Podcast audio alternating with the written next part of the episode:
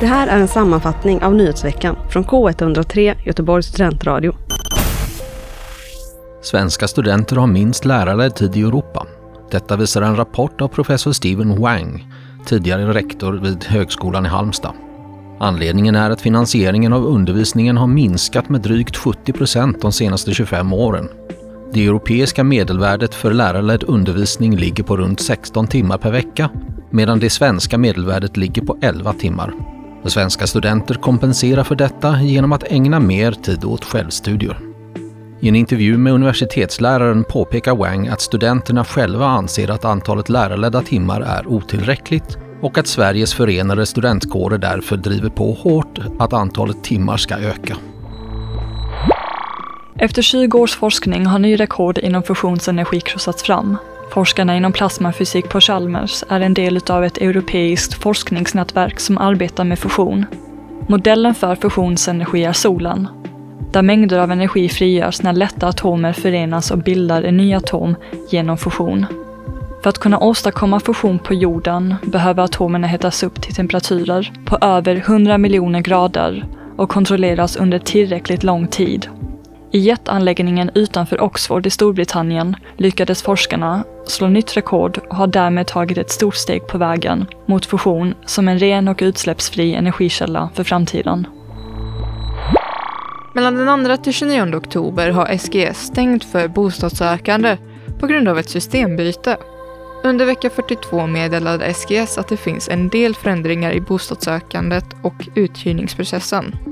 För att kunna ta del av vilka förändringar som har skett och få svar på frågor finns det mer information om det på myway2.sgs.se. Nästa år vill Göteborgs kommun ge mer pengar åt att förebygga antisemitism och islamofobi. De vill avsätta mer pengar till myndigheten Forum för levande historia, vars uppdrag är att främja demokrati och alla människors lika värde. Forum för levande historia kommer att få 9,3 miljoner kronor nästa år, vilket är 4 miljoner mer än tidigare. Pengarna kommer huvudsakligen att gå till att informera skolelever om antisemitism och islamofobi. Vänsterpartiets gruppledare Daniel Bernmar säger till Göteborgsposten att de under en längre tid har sett att hat har blivit mer förekommande, i synnerhet mot muslimer och judar. Därför vill de göra något för det förebyggande arbetet att minska rasismen.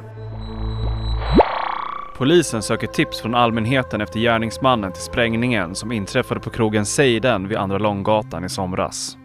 Det var i somras som en explosion skakade krogen Seiden och förde en kvinna till sjukhus med lindriga skador från explosionens glassplitter.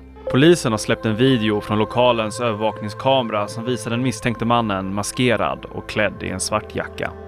Åklagare Mats Ilbom meddelar att, citat, vi försöker nu få in tips från allmänheten som kan hjälpa oss att få reda på vem personen på filmen är och vi tror definitivt att det är gärningsmannen som syns på kamera. Slutcitat. Totalt har det varit 3 restauranger i Göteborg som attackerats under 2 veckor i juli och enligt åklagaren finns ett samband mellan de här 3 händelserna. Detta rapporterar SVT Nyheter. Barnens ocean är Oceanens satsning med programpunkter för barnpublik och dens vuxna. Genom olika samarbeten och ett varierat utbud av arrangemang kan stadens alla barn mötas, uppleva och utforska konst och kultur i olika former. Under eftermiddagen lördagen den 21 oktober arrangerar Oceanen ett samarbete med Afroinstitutionen, där det skrivna ordets transformativa egenskaper får utforskas tillsammans med Mary Brackner, som är en kulturell ambassadör, inriktad på att sprida kunskap om Afrikas mångfaldiga kulturer.